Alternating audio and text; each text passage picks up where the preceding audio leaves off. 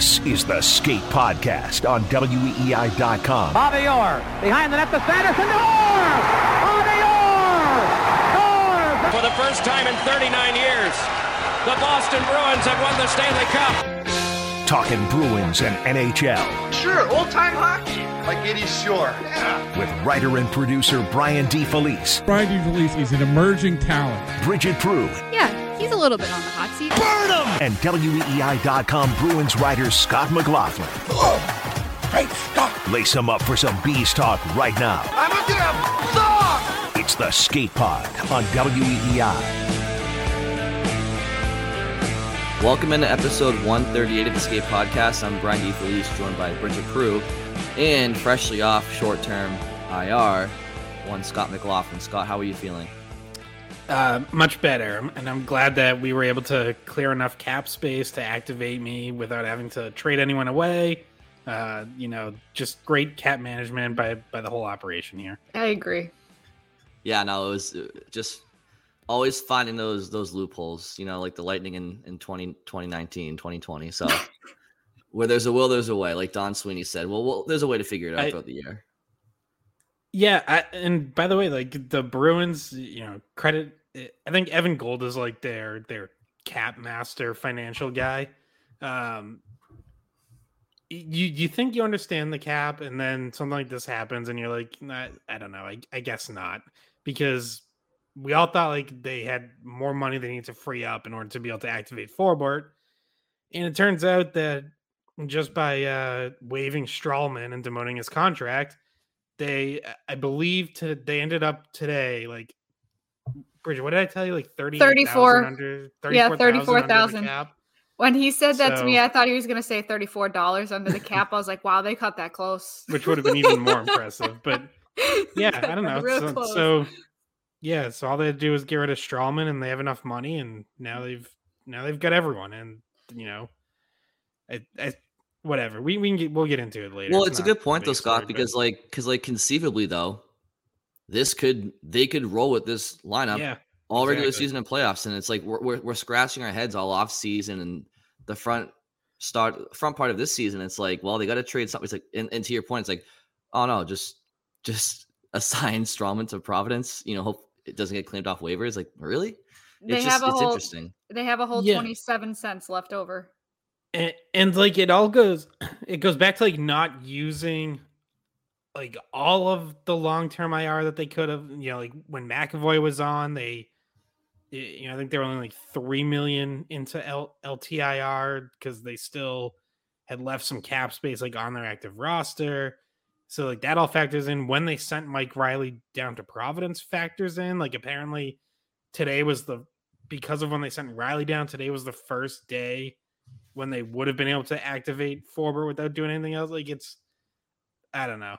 I don't know if it was all, Timing like, seems if it was all part of the master plan, and then you like they really did have this plan down to the very day, or if uh they it just sort of by coincidence that ended up t- lining up that way. But either way, yeah, like you said, the, they now they now have their team, and uh you know I, I do think like the, they still might be looking to move Reilly because him being in Providence is not really an ideal situation for certainly for Reilly, but like also just for the team because it's like they eventually as cap space accrues, they might have enough to call him back up at some point, but like right now they don't, so they can't even.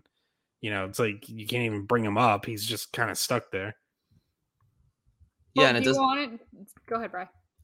No, I was just gonna say like, th- there's really no reason to.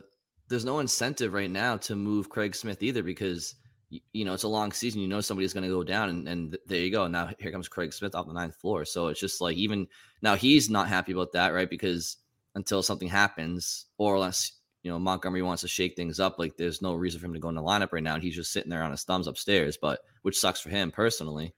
But yeah, I mean, it's just now he could just sit there until they need him, really, or Yeah, and- and shake he- things up. Either way, like you never know who's going to get hurt and also like he could still be like on a cup winning team even if he stays here the rest of the year. Like he's on a team that he like presumably enjoys the team culture, like the, the locker room culture, the teammates that he has. Everybody seems to really like each other on this team. So it's not all that bad once you get over the fact that you're not like in the lineup on a daily basis. But that could change at any point. Like Trent Yeah. Frederic could get hurt again, and or or Greer, or you never know. Yeah, and Smith's a little banged up himself right now, anyways. Um, yeah, or or just someone could struggle and they could be not like you know. It, I mean, Greer and Frederic are have certainly been playing better than Smith to this point in the season, but it's not like like the gap in quality between those players is enormous. Like you know, Greer or Frederic take a downturn for a week, and you get Smith back in, and maybe he ramps his game up, and you know, like there's some interchangeability there where it's like it wouldn't surprise me at all if two three weeks from now we're like hey smith has looked really good on the third line the last couple games or or the fourth line or wherever like it, you know it's not like it, it wouldn't take a whole lot for him to get in the lineup and you can still you can still see a situation where he takes advantage of that opportunity even though it you know hasn't really happened yet this season Yeah, it, it hasn't happened yet, but you like you know he has that ability. He wasn't he wasn't terrible all of last year. He had some quieter spells, but like you got to imagine that once he gets healthy, he might be able to make a case for himself at some point. It seems like he has at least a little bit more time now that this move with Stralman um you know cleared up somehow enough space for them to get Forbort back in. And by the way, just to tie up this conversation about Stralman, uh, there's a little bit of a weird situation with him because he came to Boston, kind of agreed like, okay, if you sign me, like this is gonna be, I'm gonna be on Boston, and he doesn't really want to play in the AHL. So No, he. I, I would be shocked if he plays a game in the AHL. Um, I think you know Steve Steve Conroy had tweeted earlier today. He talked to Stralman's agent. He said like we're we're looking over our options over the next few days, and you know I could see one. I could see him potentially just retiring. It- Like if if he feels like his game isn't where he needs or wants it to be, and feels like you know, might not even work out uh, like with another team, I could see him retiring, or I could see if he thinks, you know what, like I, I do still have something, and, and I, I, you know, I want another chance, and things just haven't quite clicked in Boston. Uh, Then I could see a, a mutual agreement to terminate his contract, where he would become a free agent again, and then he can sign, you know, another one year deal with some other team that's willing to give him a shot. So I think both of those are, are on the table. I, I don't think him actually playing in Providence is is gonna happen, but you know, I guess crazier things have happened. If he wants to stay, if he wants to stay with the organization, I guess you know that could be a possibility. Yeah, it sucks for him because obviously that's just like he did not expect. Nobody, uh, he probably doesn't even know what like what Providence is. Like he probably doesn't know too much about the area, and any anything. Like I don't know why anyone would want to get sent down. But the thing about that is like, uh, unfortunately for the Bruins, it'd be great if they could keep him there because then he's the next guy you call up. Like he, there's someone else that you can call up to the lineup if someone else gets injured or or for whatever reason you need someone. And he was reliable when he came in. He wasn't perfect, and he, you know, you could tell there was a little bit of um slowness to his game, but he wasn't a terrible option. He was a good option to have. So um, the fact that he kind of doesn't he doesn't remain an option after this because he's not gonna most likely not gonna go play for the AHL and and you know you won't have the ability to call him back up essentially. Um, this was a kind of just a permanent move. And you know, I, similar to that point, Bridgette, like similar to Craig Smith, if I'm if I'm Stralman and his agent, and they're talking about you know possibilities of where he could of his next move, like he could report to Providence, and they could end up shipping out Riley and clearing up even more cap space. And like like Bridgette said, like you could be in a situation where you're back with this team in the second half of the season, or certainly in the playoffs as an extra body as well. Um, and you know the other the other thing that comes to mind when I hear talking over options is maybe if he does see himself on you know the the last hole of his career, um, maybe he maybe he, he and his family would wouldn't mind moving back to Sweden and playing in the uh, Swedish elite league or something like that to just kind of you know play one final year somewhere. Who knows? But um, in any event, um, not to bury the lead, the the Bruins beat the the Lightning three to one tonight at the Garden, improved to thirteen. Yes, Bridgette. This is all Scott's fault. Whoa, what what what's that? That Oh, we're yeah, talking yeah. about IR. Listen, y- when you come back, you got to make an impact right off the bat. So I felt like I really needed to completely derail this. Yeah. right this all started so. because we needed to find out how to get Scott back in the lineup and clear some cap space. So Yeah. No, I mean, look, tip of the cap to Scott. First shift, take a hit, make a hit. You know, he's he's finding ways to to impact the game right away. He's he's that's that's what you want to do when you first get back. Keep things simple. Um, but yeah, so so the Bruins they beat the Lightning for the second time in about a week and a half stretch. Um, three to one at the Garden. They get two holes from Taylor Hall and an empty net from Marchand. Now, before we kind of dive into the game, I did want to lead with this. We've talked about over the last couple of weeks. We've we have talked about the the line combinations and and in Krejci with Zacha and Pastrnak, and I I want to bring it up again because it seems like it's more of a potential long term situation where maybe it, it looks like Montgomery might want to have Taylor Hall on the third line just to have depth at forward that no other team in the league, maybe besides, you know, maybe one other team can kind of match that. Um, it's and so I guess post game that was a huge conversation. That was a huge theme. So we'll get into that. Post game conversations with players and coach. yeah. So I guess I'm just gonna throw it to you guys real quick. Like, do you what do you think Jim Montgomery's motivation is here? Do you think it's to create depth, uh, even more depth, which we we think they have anyway, even if Zacha's not their line? Do you think it was to wake up Hall, who didn't doesn't seem like he needed a huge wake up call, but everybody No. could use it, or is it just you know maybe try to f- have Coyle and Frederic style of play drag Taylor Hall into the fight a little bit more into a nittier grittier style of play as opposed to Krejci and, and Pastrnak, who are a little bit more finesse. Well, coach actually answered that. So he said that one of the one of the greatest things about working with a player like Taylor Hall is that his ego it, it, he's very mature. He doesn't let his ego get in the way of, you know, coach tells you to go play on the third line when you're a former number 1 overall pick and you're used to being the guy on certain teams that you've been on in the past. He said that when he moved Hall to the third line, Hall was completely fine with it. And he also mentioned that he likes how he plays with Coyle, um, the way that Coyle can kind of clear space out for him, and Hall can spend time with the puck on his stick and and make his moves towards the net and and whatnot. So it, it was a conscious conscious decision to put Coyle and Hall together and see how those players could work together and and um, play off each other in that way. It had nothing to do with trying to wake Hall up at all. He said it was, you know, he he likes to be able to split them up and and have Hall not complain about it and have it work out the way it has recently. Yeah, I, I mean, he's also not going to say that, you know, part of it was to wake Hall up or to wake anyone else up. Like that's just not really Montgomery's style. Um, I, I do. I think it was probably a bit of all of the above. Like I, I think part of it is that that second line wasn't quite taking off the way that you know everyone hoped it would. Um, and I, you know, and I think it part of it is this desire that Montgomery has to have have guys be able to play with multiple different players and play in multiple different spots. And this is sort of something that he's now settled on, you know, for a couple games and might ride with a bit. Um, and I do think it's it, Brian. I think that like this is kind of what you're getting at is that Hall Krejci Pastrnak line. You know, they were they weren't always like cycling and kind of playing on the puck the way that you want. There were too many kind of one and done trips into the offensive zone.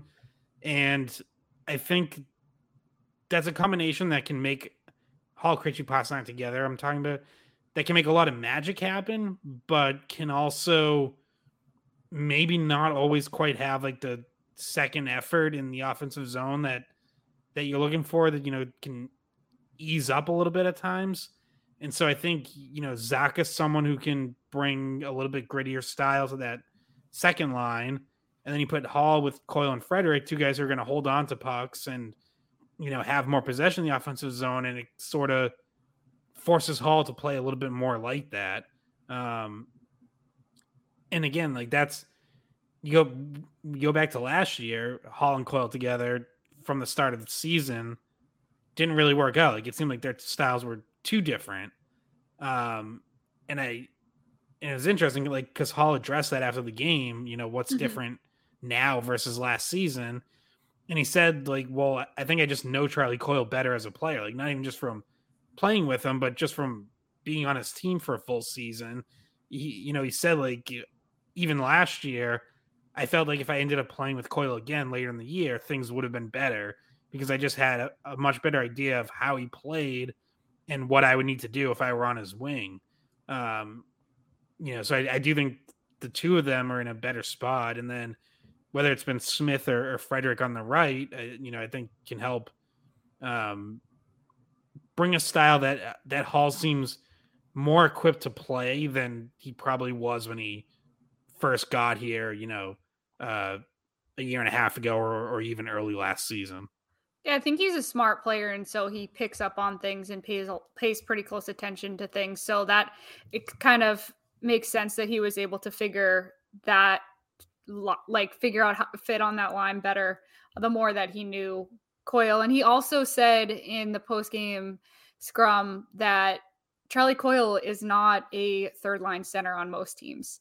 Um, so he doesn't look at it as a demotion at all to to be playing on a line with Charlie Coyle and that Yeah, he did uh, he did mention that that just shows the depth of the team Yeah, I mean, I, I asked him that, like, you know, was there a part of you that looked at it as a demotion? Or, like, was there like a mental aspect you had to kind of get over? And and he said, like, no, like, it, you know, it if this is what we think is best for the team, like, it, you almost don't even look at it as as numbered lines. You just look at it as, you know, go out when it's your turn to go, and especially like five on five, it's they do roll lines a lot. You know, there's not they're ha- when they're playing well and they're going like there isn't a whole heck of a lot of a difference in in five on five ice time.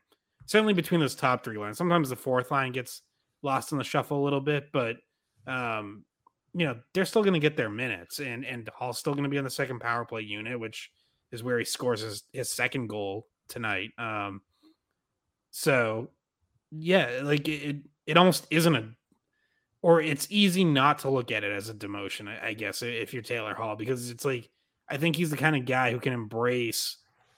You know what? I'm going to help make this the best third line in the NHL. Like he, I, I can see that being something where he's like, okay, that like that's that's what I'm going to do now. That's what we're going to be.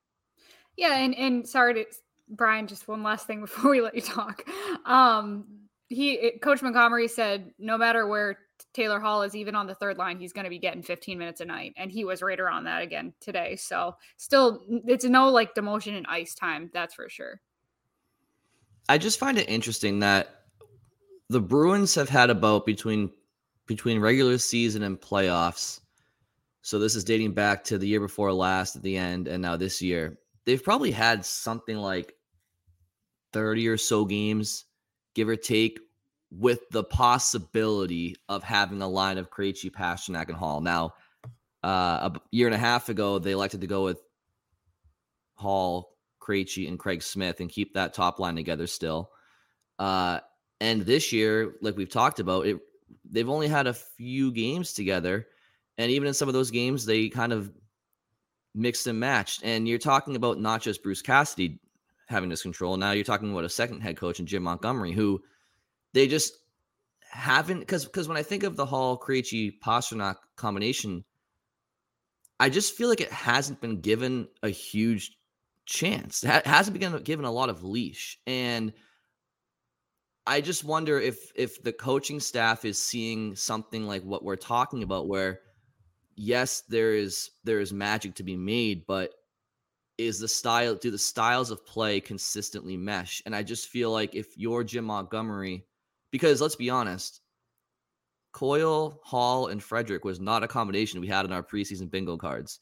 And even saying it out loud right now and seeing how it's like not bad, it's just it sounds weird to say.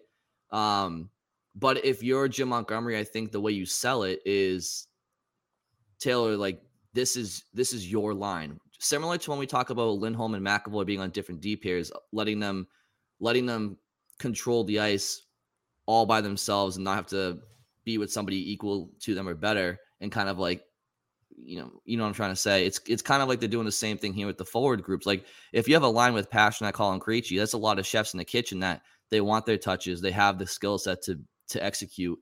But can you can you create that chemistry where it, you're, you're all you're all in on the action?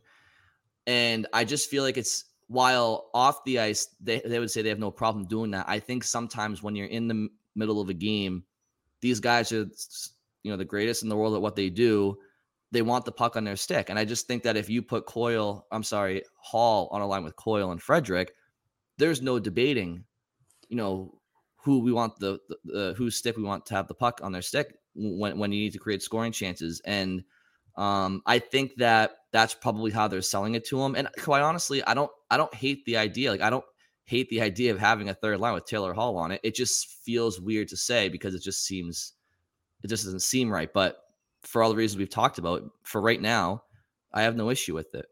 I think Brian also like it's like a respect thing, right? Like when you put three but when you when you get put on a line with David Krejci and David Pastrnak, you want to show them respect and give them the puck. So like you're taking chances away from yourself as well. Um and same like you see when guys play together and and they lose that shoot first mentality a little bit because they're they're wanting to dish the puck to a Pastrnak or, or a Marchand so that they um they just feel like that might be the better move rather than them being the one to keep the puck on their stick and go towards the net. Um so it's it's kind of weird in that way when a lot of good guys play with each other. They're kind of like, no, you shoot it. No, you shoot it. You're really good. You shoot it. You have the puck. Right. Where like Trent Frederic isn't he has no doubt if like look, you don't you don't you don't want to be too selfless and you know pass up you know a golden chance to score. But like, it is David Krejci now. It's it's twofold because if you if you're on a line with Krejci and Pastrnak, in theory, they're going to create a lot of space for you out there because defenders and oppositions are going to be so focused on okay, make sure you don't let Pastrnak get loose. Like like focus on Pastrnak, and then while you're doing that, oh wait a minute, here comes Taylor Hall down the left wing streaking, and Krejci's going to hit him, and everybody's focusing on Pastrnak. So there is that element of it too. But from a physicality standpoint, Charlie Coyle's puck puck protection and size and physicality, along with Trent Frederic, especially in the offensive zone beneath the dots, like should should open up a lot of space with Taylor Hall because you know they're just going to be so difficult to take off the puck, Coyle in particular. So in in that sense, he'll get more room playing with them for a different reason. But like like tonight's in tonight's game, you saw Taylor Hall when he was on the ice with his line mates, kind of taking over plays in a way that you probably wouldn't see him regularly with Pastrnak and Krejci because they're all you know. In Pastrnak in particular is an all-world player, so it's definitely interesting to follow. And the other thing too with Taylor Hall is he's not in the first power play unit, and even then, you, that you can't argue it because the Bruins, I think, have the best power play in the league, or, or they're right there. And the second unit, as a matter of fact, they've done a lot of the damage in, in the last handful of games too. I mean, your second unit, you're rolling out Lindholm, Krejci, Taylor Hall, um, Zacha, and a you know Nick Foligno, and a Benjamin Button version of Nick Foligno. so it's it's pretty. It's the depth that they can roll out is pretty impressive, and they're not they're not 19 and three by luck. They're 19 and three because when you have the amount of depth that the Bruins do as when it comes as it pertains to game changers and whatnot, it can be somebody every single night. Whereas in the past, you know, they've they've they've found their their way to have hundred plus point seasons, but it was oftentimes in the back of their power play and their top guys. But now you can have a given night where Zacha goes out there and scores two goals and the Bruins win three to one, or you know, it just or it doesn't matter. There's a lot of depth to go around.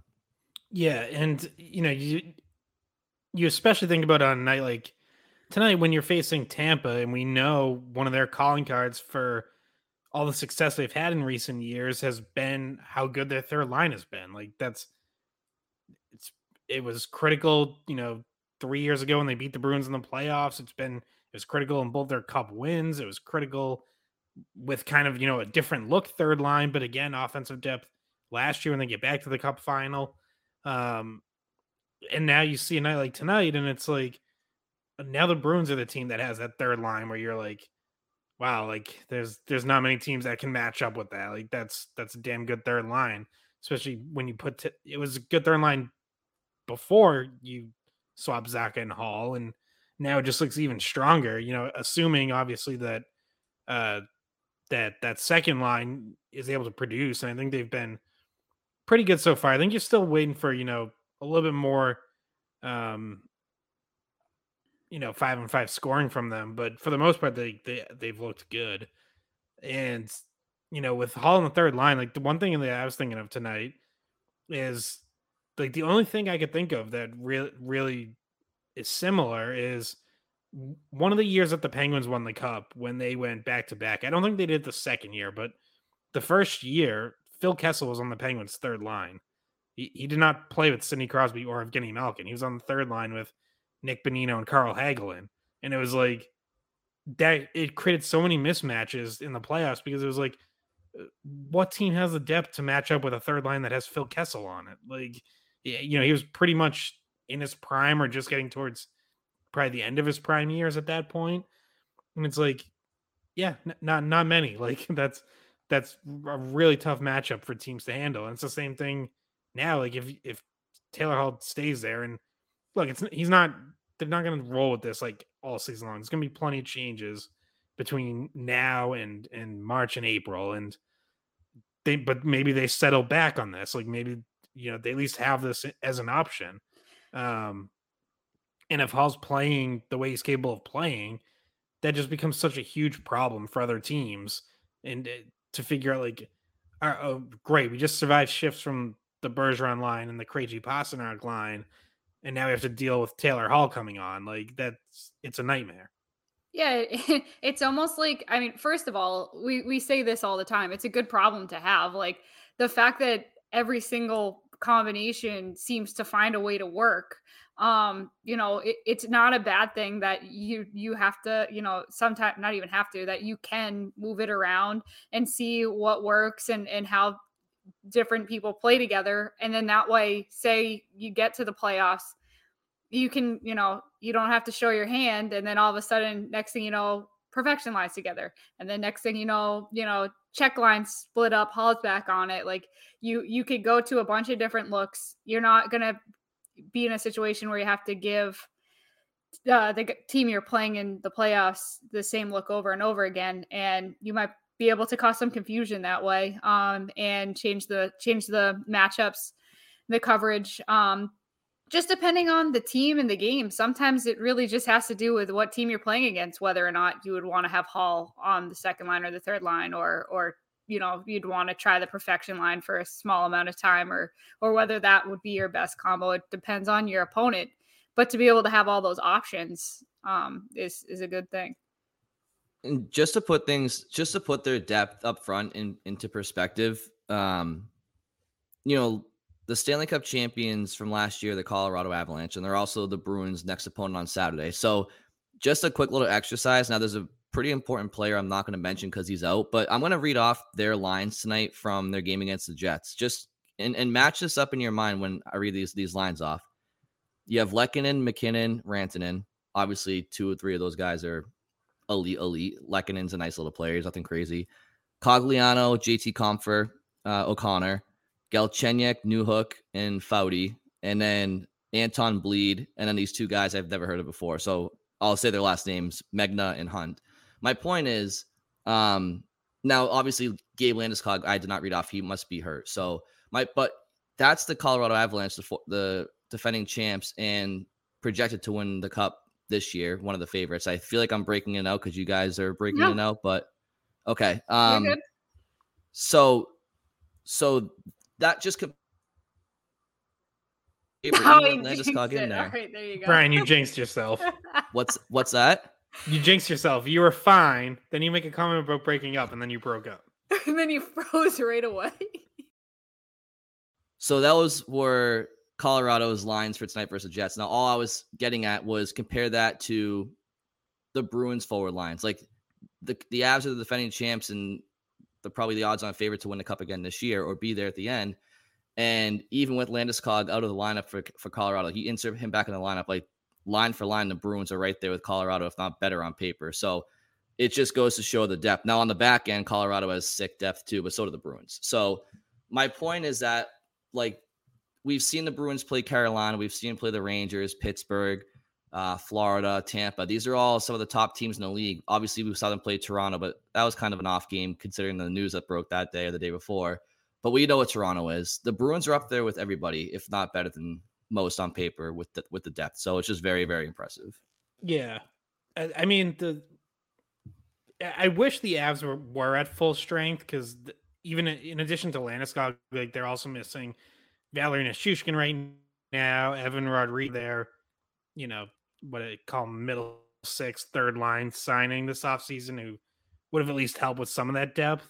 Um, so, you know, I still think they're going to be a, a, it's a good test for the Bruins. It's still another good opponent to face, but you're not getting them at, at quite at, you know, 100%, which is kind of a bummer because, like, I, I really just want to see this Bruins team against everyone at their best because uh, you know, they just got Tampa pretty pretty much at their best at full strength and have beaten them twice. They beat Carolina like uh it it's really impressive. So, you know, Colorado's next up, but at, probably Vegas might be a little bit better of a challenge right now f- for the Western Conference teams. Um but yeah, I mean to your point, like Colorado had great depth last year, and then uh, for for cap reasons couldn't keep it all together. And we've seen the same thing in Tampa where they mm-hmm. weren't able to keep all their depth together. Um, the Bruins won't be able to keep up keep all their depth together probably as soon as next year. Um, at the very least, you know, two years from now. But it's it's hard to do, which is why like you really have to take advantage of it when you have it. Like this is such a golden opportunity for the Bruins because it's extremely difficult to build a roster that's this deep, and we know why the Bruins have been able to do it because they have Bergeron and Krejci signed at way way below market value. Like, yeah, if if your number one and number two center are signed for combined three and a half million dollars or whatever, like, yeah, you're you're gonna be able to you should be able to build a pretty deep roster off that. Um, so yeah, the, you can line them up against anyone in the league, and they're going to stack up really well because other teams just don't have that built-in advantage, and you know eh, have gone all in in other years and ended up in positions where they've had to move on from some guys. So, you know, it's it's a great situation for the Bruins where they might be kind of hitting their peak as a team in terms of a deep roster as other teams have to do a little bit of, of regrouping and you know long ways to go. We'll see where everyone is at the end of the year but um, right now yeah you absolutely can stack them up against anyone colorado tampa or or anyone else. By the way to your point about this the you know not getting the avs at their best I mean, at least you're not getting them at their best right now when you're still trying to like extend that home winning streak and just make it completely impossible for another team to like knock that record down. So maybe when they play them on the road the following week, you know, if they're healthy, if the Avs are healthy by then, that'll be when you can get your your look at them. But as of right now, the Bruins are trying to keep that going and they have the Avs in Vegas who are going to be two really tough teams and obviously the extra motivation for Cassidy to try to end that streak um, when he comes in with Vegas um, coming up. So, and by the way, I'm pretty sure that their um, Western road trip, that the biggest challenge they're going to face is uh, December 9th against the Coyotes. Yeah, well, Coyotes goalie Karel. Uh, I'm totally going to mispronounce his last name, but Vejmelka. Um, he's been on fire. And like I only noticed this because I saw him like pop up in fantasy hockey when I was looking at potentially replacing Lena Ullmark uh, if Ullmark had missed time. And I was like, wow, okay, like Arizona's goalie is apparently one now one of like the best goalies in fantasy hockey and has been red hot recently. I was being so, facetious. I know you were, but what I'm saying, we're like, actually, Bridget, you're right. Do not underestimate Karel Vejmelka or of course Nick Ritchie. Never underestimate Nick mm-hmm. Ritchie either. So Scott, to the point about the depth earlier and having Bergeron and Krejci at your one and two centers at you know whatever it is at you know three million or whatever.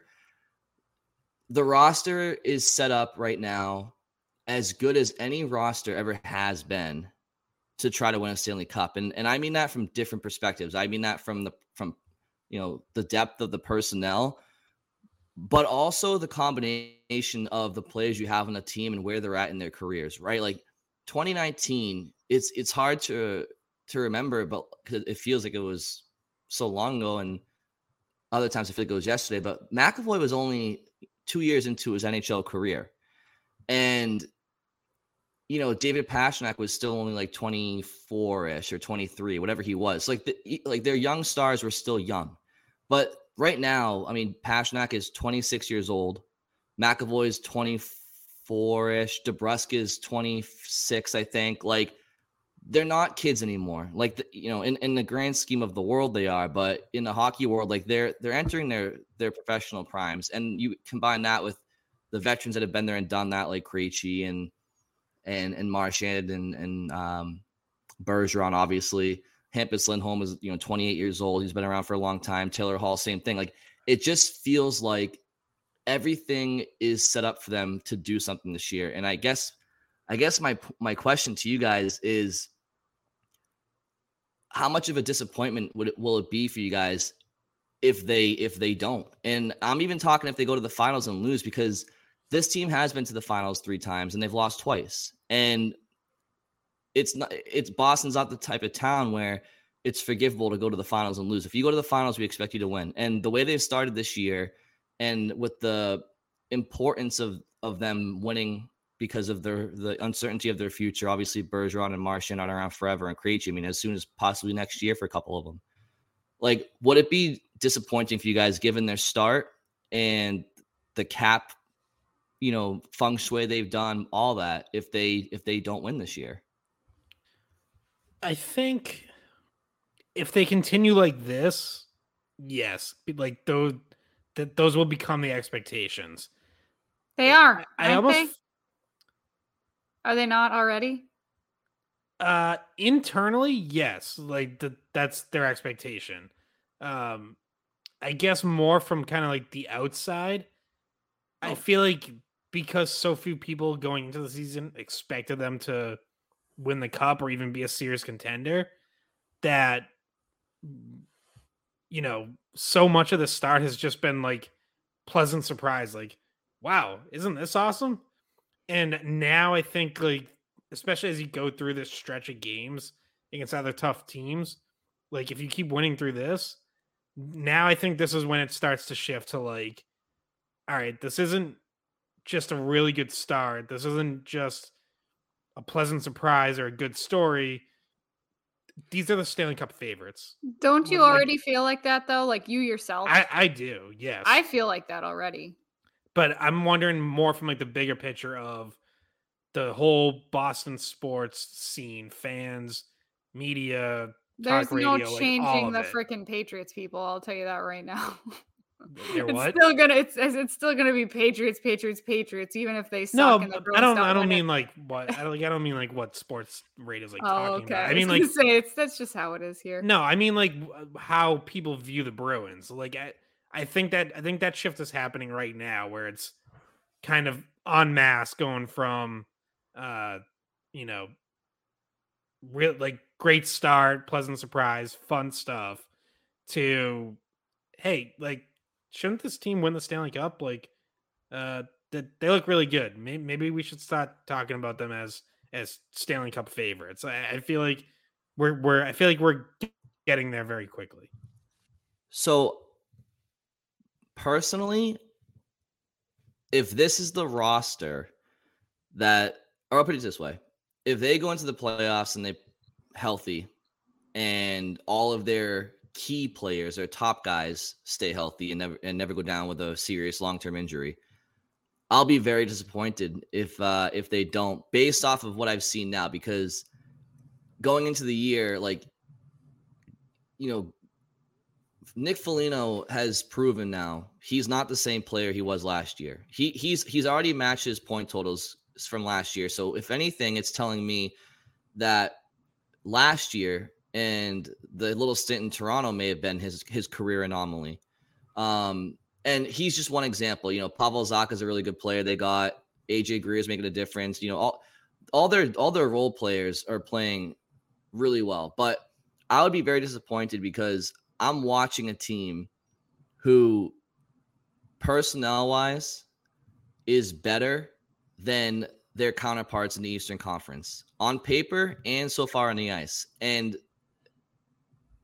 I feel like in 2013, you ran into a Blackhawks team that was in the middle of a dynasty and in all likelihood may have been a player better than you on paper. And there was no shame in losing to them despite how gut wrenching game six was. Fact of the matter is, Bergeron probably wouldn't have played in game seven anyway, and they may have lost that series anyway. Now, we can go back in time and talk about how they were up 2 1 in that series, and we're an overtime goal away from being up 3 to 1, but I'll digress. But the Blackhawks series losing, you could understand it. I think they completely choked away and let that St. Louis series slip out of their fingers. Uh, to lose three of four games at home, inexcusable. So because because I feel like they got outworked in that series and let they let that series slip away. They they they need to they need to they need to make make right for that in my opinion and they have the roster to do so. I'm not being I'm not being um you know, I'm not giving them unreasonable goals here. Like if if this if this you weren't you didn't hear me saying this last year because I knew that this that the roster wasn't what it what it was. It wasn't a cup winning roster last year. It just wasn't. This is Hampus Lindholm and Charlie McAvoy is phenomenal on the back end to start with, and they have the depth up front. Um, if you lose to Carolina or you lose to Toronto or the Rangers or whomever in the Eastern Conference,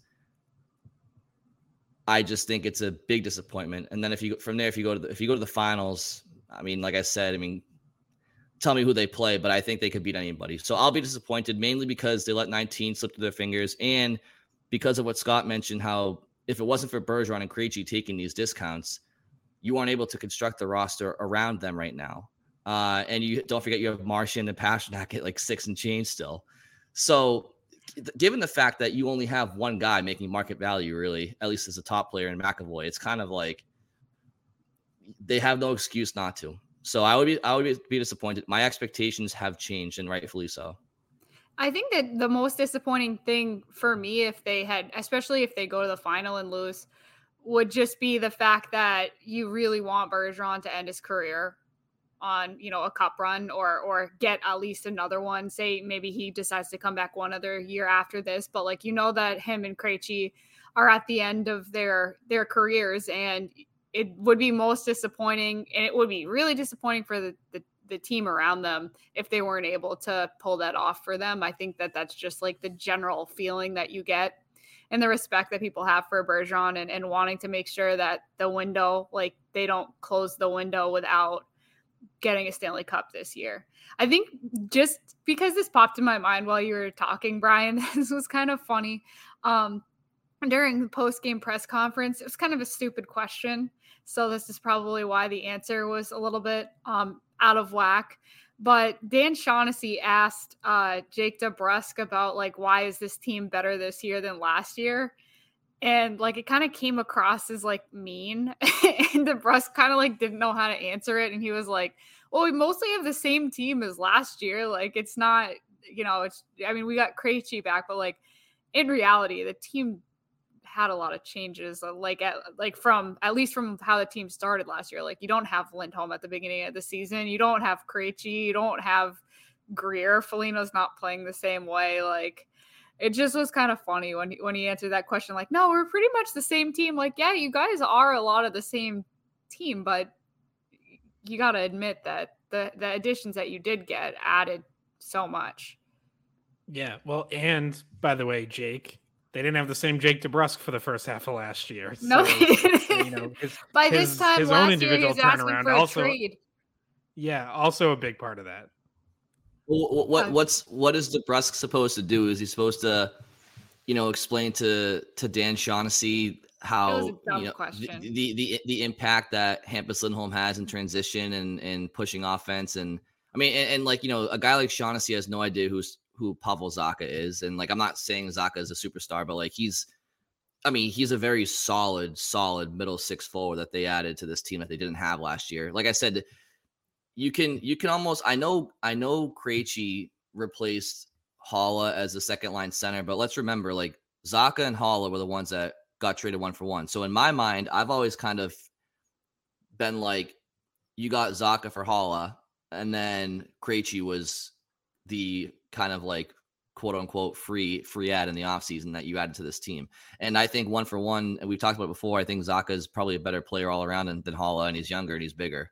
I mean, like I think tonight's a perfect example. Like the the game winning goal is a perfectly encapsulates what I mean when I say like Zacha's not lighting up in the score sheet, but he's doing a lot of great things to help them win games. Like I know he oh, missed oh the my open God, net tonight. He almost fucking scored. I know, I know, was but he's he he has hit a few of those too in recent games. But you know, he he's helping Krejci in the board battle. He he gets the puck to Lindholm down to Foligno and then Hall, so he doesn't factor in on the score sheet, but he's very Act- much a you part of know that what's goal. weird? He actually did end up getting an assist on that. Oh, and- really? And Lindholm didn't. So somehow, and Zach that got the first right. assist. So, uh, Foligno's pass to Hall must have like just glanced off Zacha's stick or skate or something on on its way through. Hmm. Interesting. Well, then, hey, he, he- it did that's good karma a for him. redirection. It did make a redirection. I thought it maybe went off Vasilevskiy or someone or on the way through, but uh, who knows?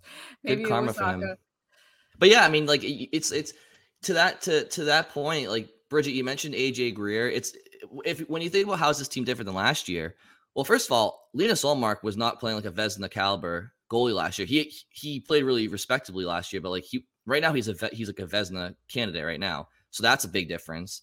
Um, and you know you added you added Krejci, you added Zacha, you added Greer up front, and let's be honest, you added Nick Foligno. I said that last week too, but you added Nick Foligno. I mean, this is who he was most of his career, minus the last year and a half. Like you, he was there in person, but he was not affecting the team at all. And this is how he affected teams in, that he played on in the past for the last 10 to 12 years of his NHL career. So you almost added him too on the up front. So Yeah. it is a different team. The right the way way, to ask the on question Foligno- would have just been, "What are you guys doing right this year?" Um, you know, that's caused your success. Like, you did no need to just be like, "You guys sucked last year. What's the difference?" like, you could have Well, just been like, didn't "What's say co- that. Okay, no, but that's what like year. that's like what DeBrusk's facial expression Yeah. was. She's was reading like, between the lines, Scott. You should try it sometime. Yeah, I've- Read I've- between the lines. Two quick comments on both those. On, first on on Foligno, by the way, with that assist, uh, already matched his uh, season point total from last year.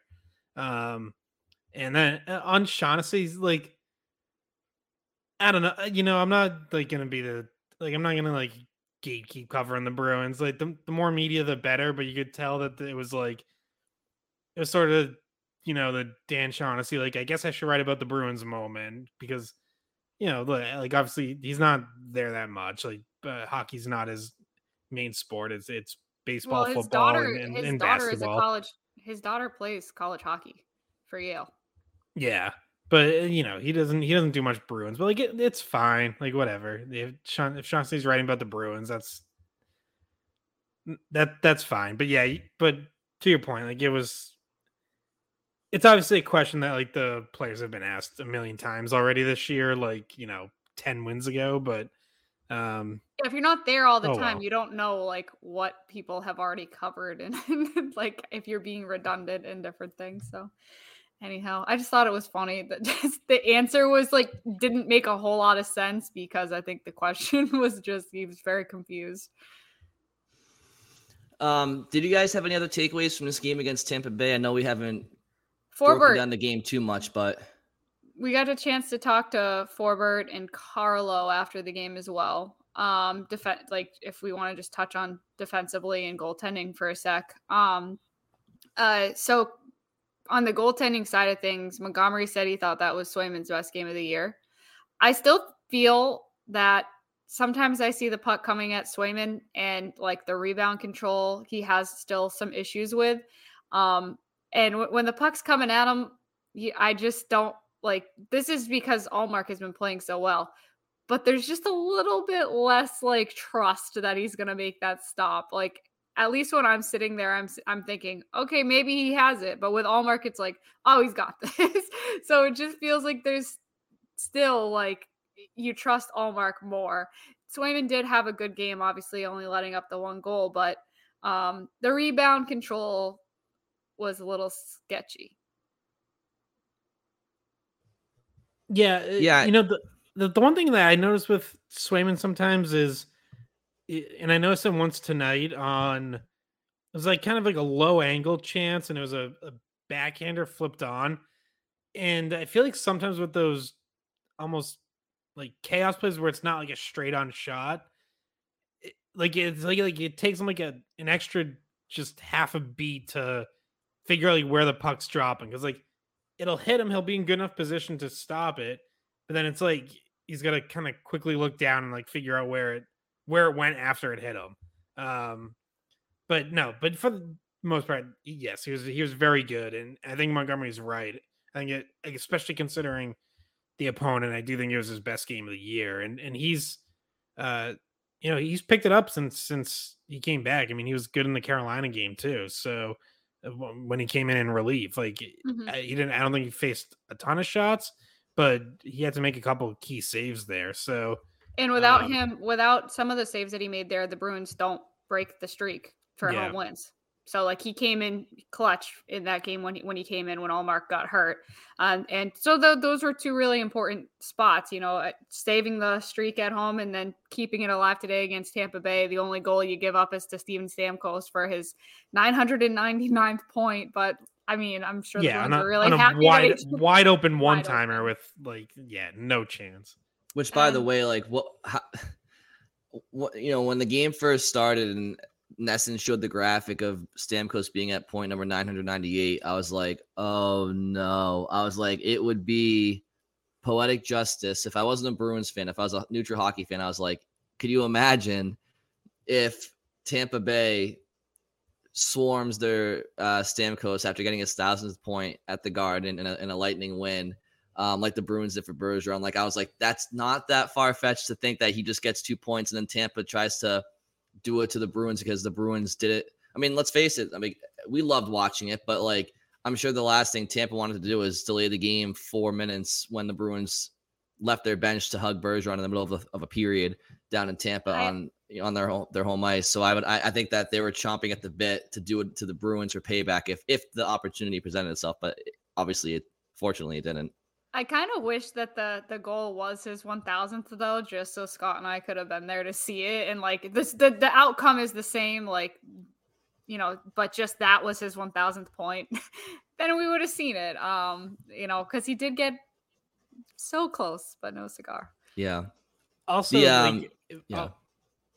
on Stamkos, that one of the moments I always think of with his career happened on Garden Ice, and I, you know, remember it obviously because it was against the Bruins and I was there. But that that 2011 conference final when he took the shot to the face, I think it, was a Johnny Boychuk slapper, and like just thought for like there's so much blood, like just thought for sure like he's done, like he's not coming back from that. And he comes back with the the cage, and he's got like just a huge gash on the side of his nose, like that. It was it was so nasty, and it was like, dude's just a baller, like that. Oh yeah. You never you never forget that. Well, yeah. Well, also like later in that game, the the Nathan Horton goal that was the eventual game winner that sent the Bruins to the finals. Like, you know, Stamkos was the one back checking Horton on that play, and you know, I don't want to say the Bruins wouldn't have scored had Stamkos been able to breathe out of his nose, but when he's back checking, but you know that could have played that probably played a factor in him not getting back in time. I mean, he couldn't breathe, so he's probably huffing and puffing up there. But yeah, he's and then you know a couple of years later he he ended up like breaking his tibia or something like that on, at the Garden. So not Yeah. not the best rink for him to want to play in. I'm probably I'm sure, but um, one one other thing I wanted to comment on too because you guys were talking about Swayman, uh, midway through the third period or maybe towards the second half of the third period, uh, he made a he made a, a right pad save on on Corey Perry on a two on one with Brayden Point, and watching it on television, it was very very clear that that puck was going right into the back of the net, middle of the net. Had it not been for a phenomenal you know, read and and save by Swayman. But on TV, Jack said, "What a save by Swayman! It looked like it may have been going just a hair wide." And it's like, no, Jack, that was that was dead nuts in the center of the net. If that wasn't going, if, if you didn't stop that, but uh, that was that was. Wait, we not talking the about Christian craziest- Pulisic now? no, Sorry, sorry. Well, I, I I- I will heard you. say- I, I heard you say dead nuts. Sorry.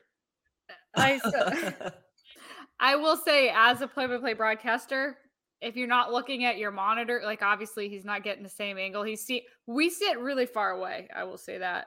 So I give him a break on but I think, one. Ja- but I think Jack, I, I think Jack watches watches the monitor when he's calling. I don't think he's watching the actual ice. But regardless, um, either way, well, I bring up Jack because it wasn't even it wasn't even the the the wildest thing he said, and, and maybe you guys didn't hear this because because you were in no, the pizza. but, I um, heard. I heard oh, the he was fat shaming. Heard it. Yeah. It's like it's it's it's it's amazing. way, um, There was three things that I wrote down today. that that Jack said. Yeah, not besides the pizza. At one point, he said, "I will examine your sunburn." To Brick, I forget the context. And another point, he said Zacha had Chinese mustard on that. S- uh, somebody um so so anyway so a bunch of people were online and and the video and basically jack is just unprompted out of nowhere for no reason just fat shaming patrick maroon who at this point in the game i think played about 45 seconds. And it's just like whatever it, it- it's what it is. But on uh on one of the uh videos online somebody I forget there so many people tweeted the video and it was just in one of the replies. Somebody responded to the the video of jack going off on patrick maroon and said this is this is this is the all-time jack quote right here. And it was a video from like during the during the uh the pandemic season when um they were playing in front of like no fans at the garden. And i forget who they were playing but jack jack's going off on a tangent about how he's um about he, he said something like to jack uh, to brick he's like um when i was when i was growing up my my sister was always taller than me. And then and then and then one day i got taller than her and i pinned her down and i got on top of her and i said i've been counting. And it was like it was the I was I, I never remembered that being said and when I watched that video tonight I was like oh my god I remember like, that. I remember how awkward and uncomfortable Yeah. that was, and the, the awkward silence from The Brick. total silence. Just incredible. Can you was can you imagine can you imagine Jack just pinning his sister down and looking at her dead in the eyes while he's on top of her saying, I've been counting. It's just it's so it's weird. just- it's it's uh, look, love him or hate him, he's original. There's nobody else like him. And for that, he, he deserves all the credit in the world. But my God, does he make things uncomfortable. The one thing I'll say about Jack is I remember I've always had a soft spot for him, and and don't get me wrong, like I want to mute the TV 90% of the time I watch games. But when I was younger, my dad and I went to a game and we were sitting in the, the corner of the rink, and um, like I think two or two or three rows in front of us was um was Jack and his kids. And this is back when Dale was doing the home games and Jack was doing the road games. So he just had the night off and he was with his kids. And I was I was in middle school at the time. But anyway, so I you know, I saw I, I got to see the human side of Jack when I was younger. And uh so I've always had a soft spot for him. I know it's it's more or less an act, but um Yeah. or, it- or or or or is it? But well, he seems a lot calmer when you talk to him, not like when he's in the hallway after like a period or whatever. Well, the best part about Jack and Scott, you'll you'll appreciate this. Did you know where Jack got his? Well, I, I shouldn't say his start, but did you know that he used to be a play-by-play soccer announcer for ESPN? Yeah. Can you, I, can actually, was you imagine that today Scott because and, uh, Jack doing soccer play-by-play? Yeah, I, I remember when he did soccer, and I was thinking about it today because I'm pretty sure he did at least one, maybe two World Cups for for ESPN when they used to have it. Um, but yeah, that that I think that was definitely his like first passion. I think he, you know, was doing that even even before hockey, or maybe like at the same time. But yeah, for a while that was definitely his his priority and kind of the the thing that he was best known for. Like he was he was one of the top top guys at ESPN, and he was getting uh you know some of their biggest games. Well, he also was in The Last Dance, the Michael Jordan documentary.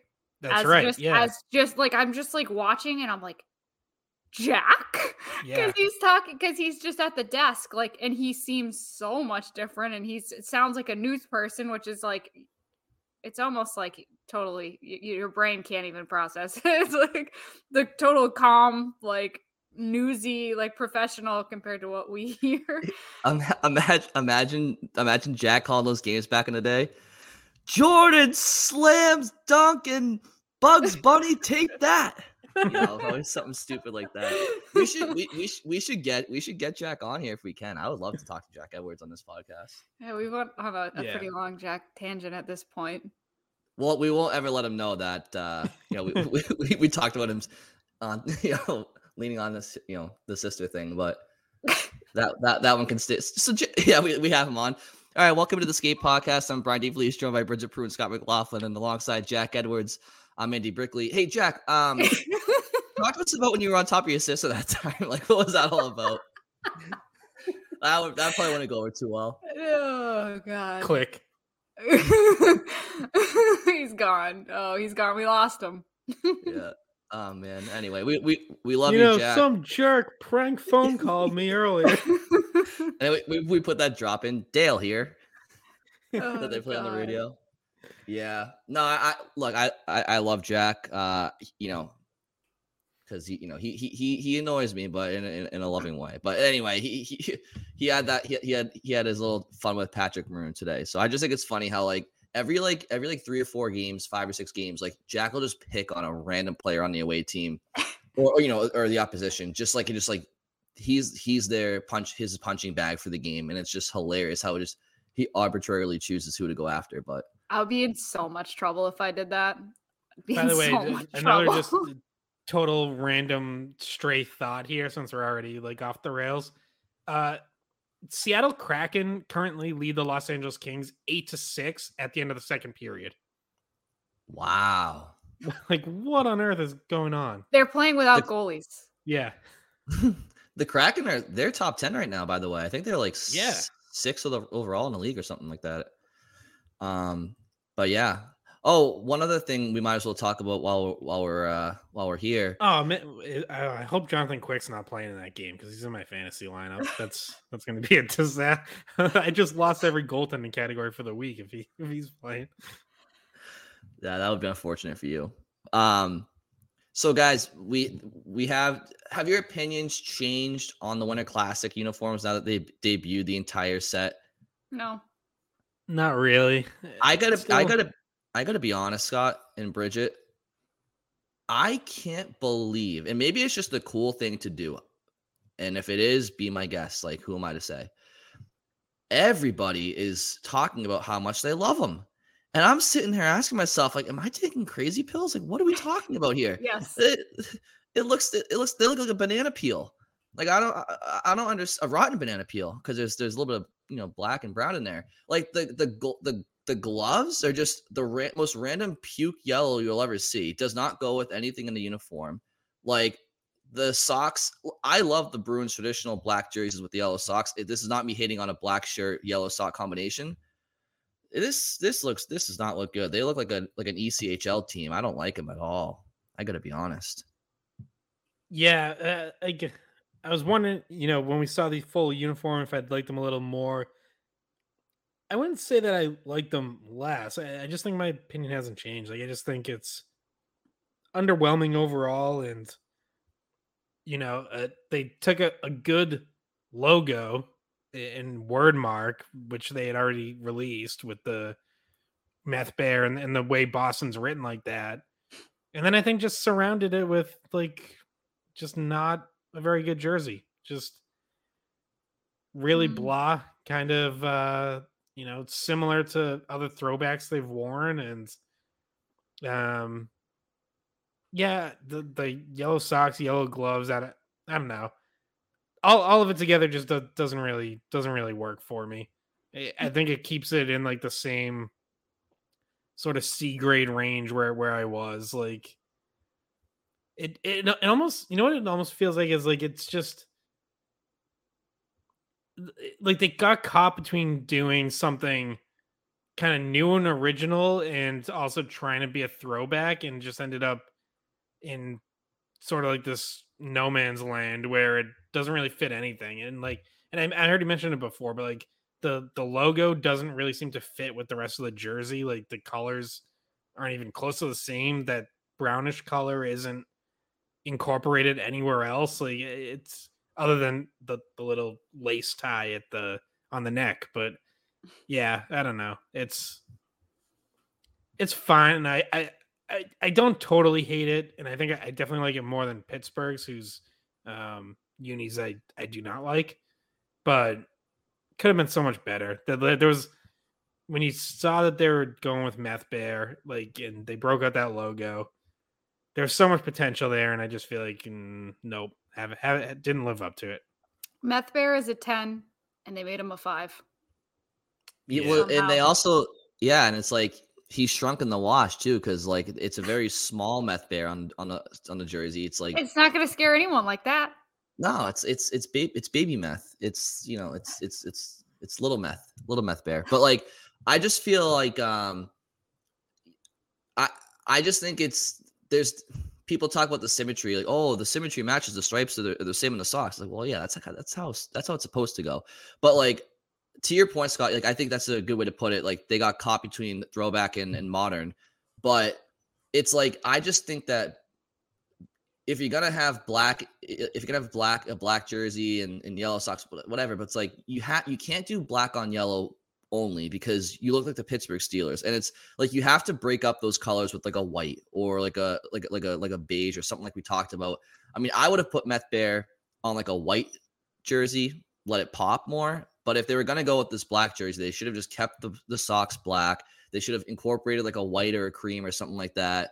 You know, black gloves, black helmet. At least it's it's a it looks like a lot. Like it's not a crazy design, but it's just a lot going on. Like you meanwhile you have like the old school like 1980s Bruins like spoked B logo on the on the shell and it's it's bigger than the logo on the jersey.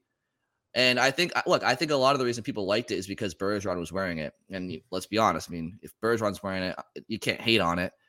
But yeah, I, I don't think it's the worst jersey you've ever seen, worst uniforms you've ever seen. I, I definitely can't elevate it to a B like. Yeah. Even, even, when like Bergeron was in it, I was like, scroll. The only thing that they can do, trust me. The, only thing they can do to make it worse for me is if they do what Scott loves and give him like some chrome helmet when they get on the ice, like a black mm. chrome helmet. I will lose my I'll lose my mind. So, anywho, I I want to get you guys two cents on the on the full uniforms. Um, again, I echo Scott's comments. Like it's not the worst I've ever seen, but for me, it's like a it, it's a C overall. If you love it, like I'm happy for you. Like I'm not here to dissuade your your opinion like that's you know it's it's subjective but i personally it's not it's not my cup of tea scott. How about gold helmets to match the socks? No. Please scott, no. no. Scott. Please no. No. I, I I just might not watch the Winter Classic if that's the case. I'll, I'll just I'll just look for your updates on Twitter. Yeah, you can't you can't even root for that, Scott, because you and I are gonna be up in the press box and we're not even gonna be able to see. We're gonna be blinded by gold helmets reflecting at us. yeah. All right. Well, just wanted to get you guys' opinions on that. Was there anything else, Scott? Congrats on your soccer team. That's big. Um, any other thoughts? That's right. We, we did we, we we gave you a we gave you a soccer segment last time without you. We waited till you weren't on the podcast to talk soccer. oh yeah, that's true. We did. Yeah. Time time to beat the Netherlands. When is that game? Uh, Saturday, 10 a.m. Oh, okay. All right, go USA, go. You like their uniform, Scott? The no, the the U.S. soccer ones are, are terrible, but whatever. Good, oh, good, some good, jerseys you would have loved this weekend. I broadcast the Yale against um, U.S. Development Under 18 team, and those USA jerseys are fire. Those, those are, are just, sharp. That they were in their blues. They're they're really nice. Yes, no, those are sick. Those are sick. They those are the um those are the uniforms they should have worn to the Olympics. But maybe who knows? Maybe four years from now they'll they'll smarten up and go with it. Um, all right, you guys, you guys have any other thoughts? No. Nope. All good. All right. Thank you guys for listening. We will talk soon.